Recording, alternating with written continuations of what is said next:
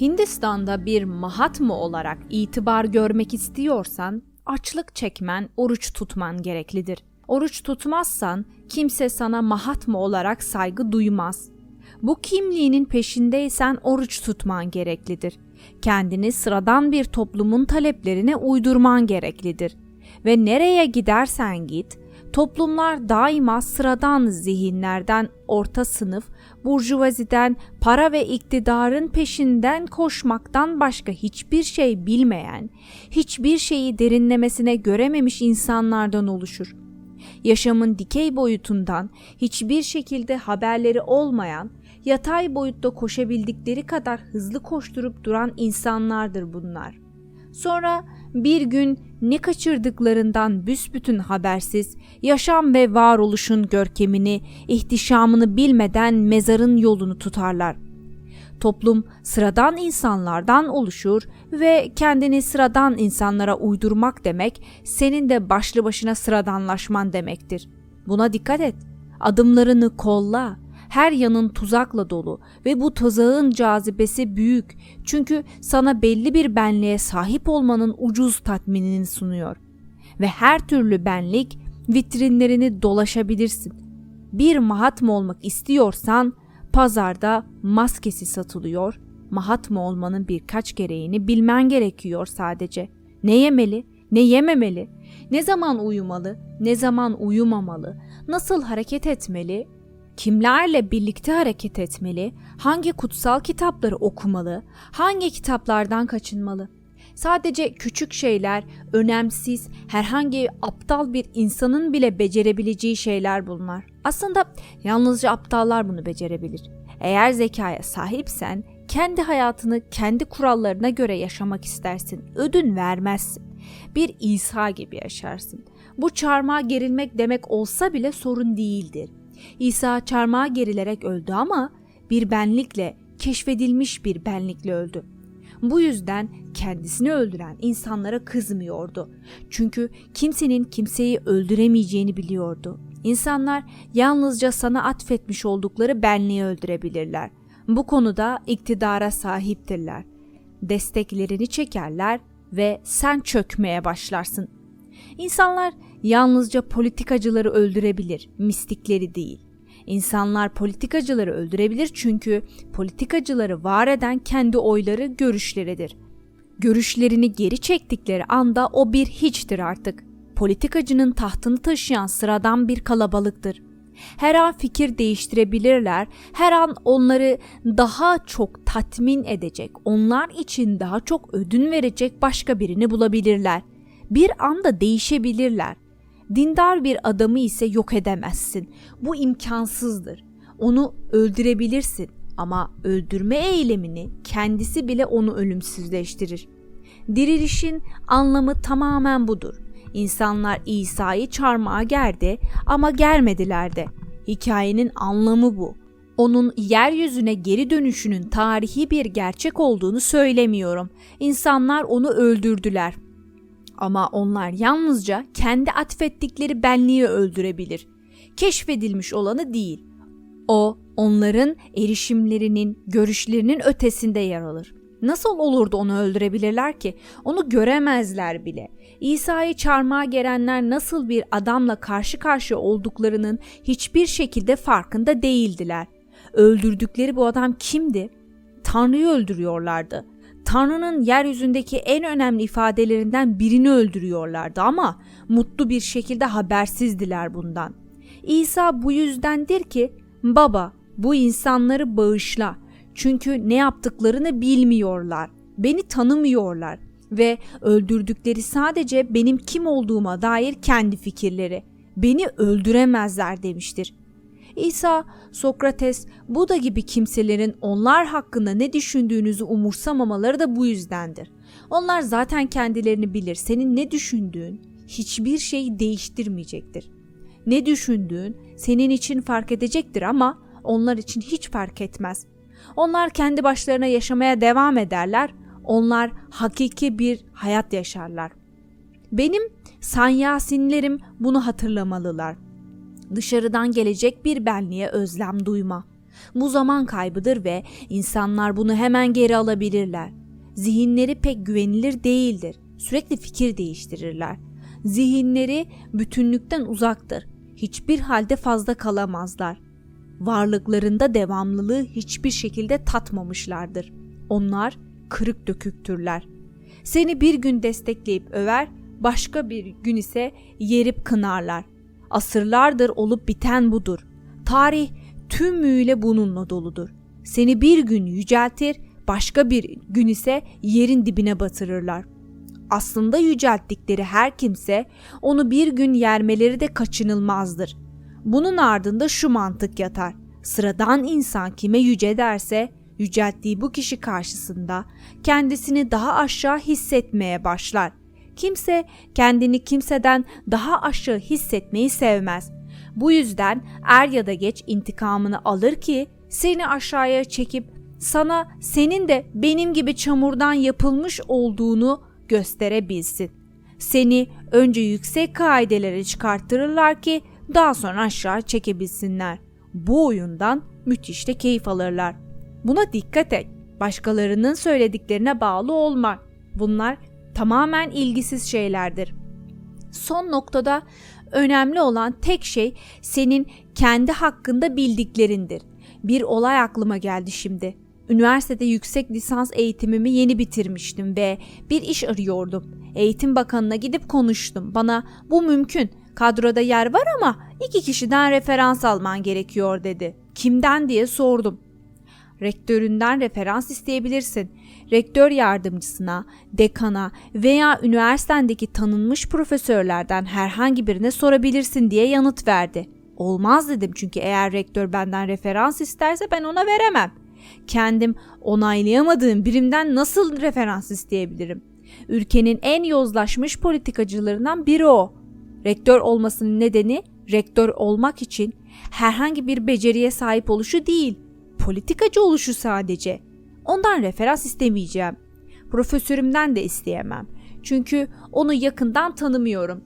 Aslında benden ödü kopuyor onun. Hayatının tüm girdi çıktısını biliyorum. Otorite ve iktidara sahip herkesin önünde eğilmeye hazır, son derece korkak biri o.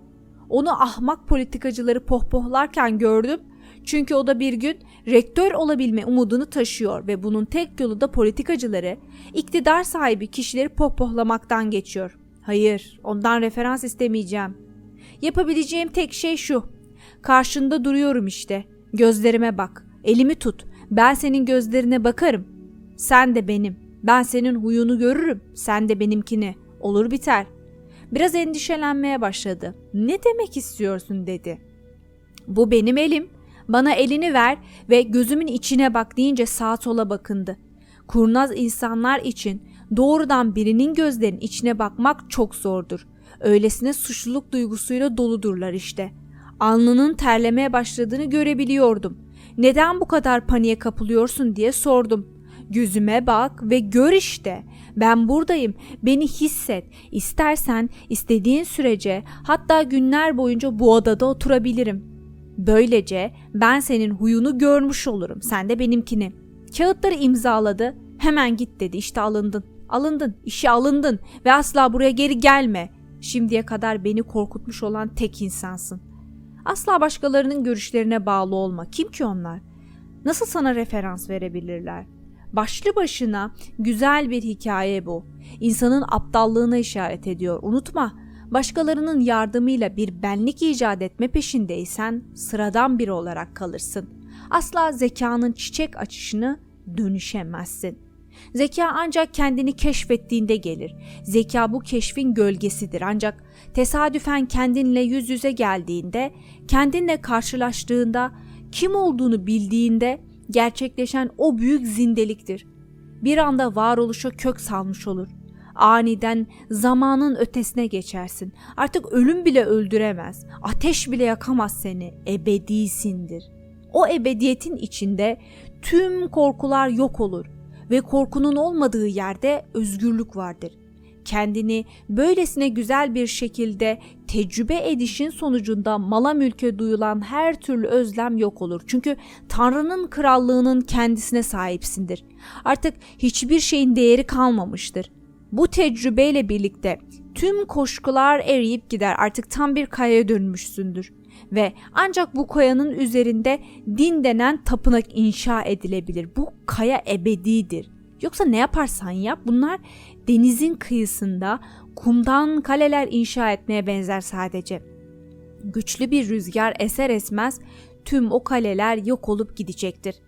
Yaptığın tek şey kuma adını yazmak. Zaman kumdan başka bir şey değildir. Zaman sana ebediyeti tattıramaz ve o tadı alamamış olan kişi ölümden korkmaya devam eder. İcat edilmiş benlik daima korku içindedir. Sürekli sürekli korkar. Korku içinde, paranoya içinde, nevroz içinde yaşar. Keşfedilmiş benlikte zihnin anormalliklerinden, sapkınlıklarından, nevrotikliğinden eser yoktur. O sadeleşir, sıradanlaşır ama ışık saçan bir sıradanlıktır bu. Kierkegaard sürekli bir benlik yaratmayla meşgul olan tavra Filistinizm der. Bu sıradan bir varoluş, rahmin korunaklığının içinde yaşama, her şeyin olduğu gibi oluşuyla yüzeysel bir tatmin oluş hali demektir. Bu hayatı yüzeyde yaşamak ve asla onun daha derin, psişik boyutlarını araştırmamak demektir. Bu doğmayı ve büyümeyi reddediştir tutkuya, riske ve daha geniş bakış açılarına karşı açık olmamak demektir. Bir kapalı oluş halidir bu aslında. İnsanlar her taraftan kapanmış gibi yaşıyorlar. Varoluşları bir tür kapalılıktan oluşuyor. Varoluşları pencereden yoksun. Ne güneş onların varlıklarına nüfuz edebiliyor, ne rüzgar ne de yağmur. Öylece kendi içlerine kapanmış halde yaşıyorlar açığa çıkmaktan korkuyorlar. Öyle ya, açığa çıkarlarsa insanlar kendileriyle ilgili fikirlerini değiştirebilir. Ağlamak istediklerinde gülüyorlar. Yoksa insanlar ne düşünür? Ağlamak hanım evlatlarına mahsustur. Ayıplanırlar. Yüzlerine çok güçlü, çelik gibi bir ifade takınırlar ama bunun arkasında ağlamak isteyen, oynamak, bahçeye çıkıp kelebeklerin peşinden koşmak, yaban çiçekleri toplamak isteyen bir çocuk durur. Ama buna asla izin vermezler. Kas katı dururlar. O çocuğu bastırmaya da devam ederler. Oysa o çocuk senin olmaya çalıştığın şeyden çok daha değerlidir. Çünkü o gerçektir, hakikidir. Böyle kapalı vaziyette yaşayan insanlar büyüyemez, çünkü büyümek demek varoluşla her an birlik içinde olmak, çırılçıplak olmak, hiçbir şey gizlememek, hiçbir sır taşımamak, mevcut ve zırhsız olmak, her türlü risk ve tehlikeye açık olmak demektir. Büyüme ancak o zaman gerçekleşir. Dünyanın her yerinde yaşlanan ama büyümeyen insanları görüyorsun. Yaşlılıklarında bile içlerinin derinliklerinde çocukça kalmış oluyorlar çünkü gerçek benliklerini asla büyüme şansı tanımamışlar. Sahte benliğin üzerine bir şeyler yığıp, onu süsleyip, ona yeni süsler ve çökmemesi için yeni destekler bulup durmuşlar ama bu sahte benliğin büyümesi mümkün değildir. Bir şeyi unutma. Sahte olan hiçbir şey büyüyemez. Sadece olduğu yerde kala kalır. Plastik bir çiçeğin büyüdüğünü düşünebiliyor musun? Gerçek bir gül büyür. Plastik olanı ise olduğu gibi kalır. Ölü bir şeydir o. O nasıl büyüyebilir ki? Sana başkaları tarafından verilmiş olan benlik ölü bir varlıktır. Ne büyüyebilir ne de akabilir. Donmuş bir şeydir o ve o donmuş şey seni tutsak edecektir. İnsanlara bakıp yüzlerini, varlıklarını izlediğimde onları görmekten daima acı duyuyorum. Müthiş bir şefkat doğuyor içimde. Güzelim varlıklar olabilecekken kuruyup kalmışlar. Parıldayan varlıklar olabileceklerken ortada ne bir parıltı var ne bir ateş. Yaptıklarını sandıkları, yaşadıklarını sandıkları her şey öylesine boş ki. Boş çünkü büyümeyi sağlamıyor. Hayattaki en önemli şey büyümedir. Din büyüme bilimidir. Büyümenin başlangıcı da algıyı sahte benlikten gerçeğine kaydırmakla olur. Gerçek olan zaten bize verilmiştir. Tanrı vergisi bir armağandır o. Sahte olan ise insanlardan derlenmiş olandır ki bunlar da kendini bilmeyen insanlardır. Sana nasıl herhangi bir gerçeklik hissi verebilirler ki? Buna dikkat et. İçsel yolculuğun başlangıcı ben kimim sorusuyla olmalıdır ve bu gitgide bir sorudan çok bir arayışa dönüşmelidir. Soru yüzeysel bir merak, arayış ise tutkulu bir aşk ilişkisi demektir. Soru Soru denen bu kelimeyi ve soru işareti simgesini anlamakta fayda var. Soru işareti çok anlamlı bir simgedir.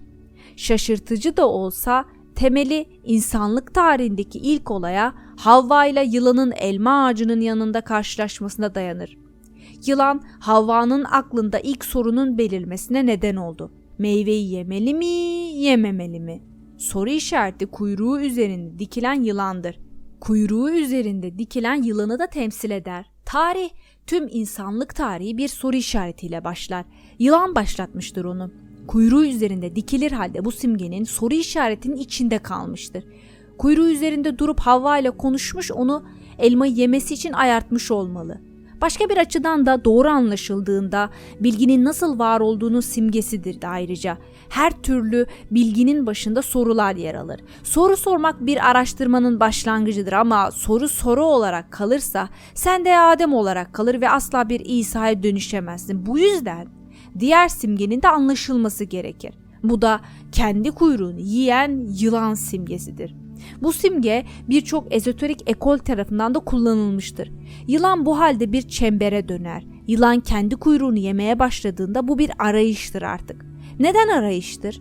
Bir soru sadece soru olarak kaldığında sözel veya zihinsel bir yanıt bulmakla ilgilenir. Oysa sözel veya zihinsel hiçbir yanıt onu tatmin edemeyecektir. Yanıtlar yeni sorular doğuracaktır. Felsefenin yolu bu ola gelmiştir. Felsefe soru işaretiyle kuyruğu üzerinde duran yılanla eş anlamlıdır. Peki o zaman din tarihi nedir? Bunun tam tersi kendi kendini yiyen soru, kendi kuyruğunu yiyen yılan. Dini arayışta soru kaybolur, geriye susuzluk kalır. Bir an gelip çatar ve zihninde hiçbir şey, bir soru tanesi bile kalmaz. Soru kendi kendini yutmuştur. Bir zen koanında olup biten de ancak budur. Saçma bir sorudur koan. Peki niye saçma? Şu belirli nedenden dolayı. Saçma olmazsa zihin ona bir yanıt bulacaktır ve zihin yanıt bulduğunda o yanıtın içinden 10 soru daha doğacaktır.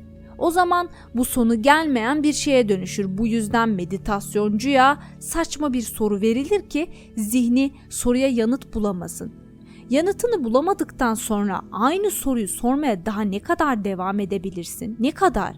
Bir yıl, iki yıl, üç, dört, beş, altı. Kişi yorulur. Kişinin bu sorudan ve onun abesliğinden bezdiği bir an gelir. Üstelik bunun yanıtı olmadığını bilmektedir. Bir gün sırf yorgunluktan soru bilincinden kayıp gidiverir. İşte o zaman tıpkı hiçbir şeyi yansıtmayan saf bir ayna gibi kendi başına kalırsın. Soru kendi kendini yutmuştur. İşte koan budur. Yılan kendi kuyruğunu yemeye başlamıştır. Artık çember tamamlanmış, kusursuz hale gelmiştir. Kusursuz çember bilgeliğin simgesi ola gelmiştir. Soru bilginin başlangıcı, kusursuz çember ise bilgeliğin simgesidir. Adem bir soru işareti, İsa ise tam bir çemberdir. Buda da öyle, ben de öyleyim.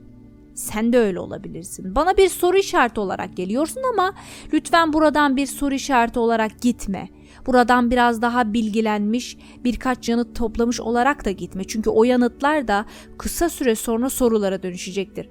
Buradan kusursuz bir çember olarak kendi kuyruğunu yiyen yılan olarak gidersen hiçbir soruda kalmayacaktır. Soru sormayan bir zihinsel hal yanıtın kendisi olan haldir. Sana herhangi bir yanıt geldiğinden değil, o yanıtın kendisidir. Sessizlik, kıpırtısızlık hali, bütünüyle içeriksiz bilinç yanıttır. Samadhi'dir bu ve ancak samadhi halinde kim olduğunu bilirsin. Bu mesel. Günün birinde bir tilki ormanda genç bir tavşanla karşılaşmış. Sen nesin diye sormuş tavşan. Bu tavşan bir filozof olmalı. Tilki ben tilkiyim ve canım isterse seni yiyebilirim demiş. Peki tilki olduğunu nasıl kanıtlayabilirsin? Felsefi zihin soru sordu da budur zaten. Tilki olduğunu nasıl kanıtlayabilirsin? İnsanlar bana gelip soruyor. Bhagwan olduğunu nasıl kanıtlayabilirsin? Bunu kanıtlamaya gerek yok ki ben öyleyim. Ve çok şaşırıyorum çünkü hepinizde de aynen öylesiniz ama bunun hiçbir şekilde farkında değilsiniz. Belki benim tanrı olduğumu ilan edişim sizi uykunuzdan uyandırıyor. Kızıyorsunuz bu adam tanrı ise ben niye değilim? Bunu soruyorsunuz, düşünmeye başlıyorsunuz.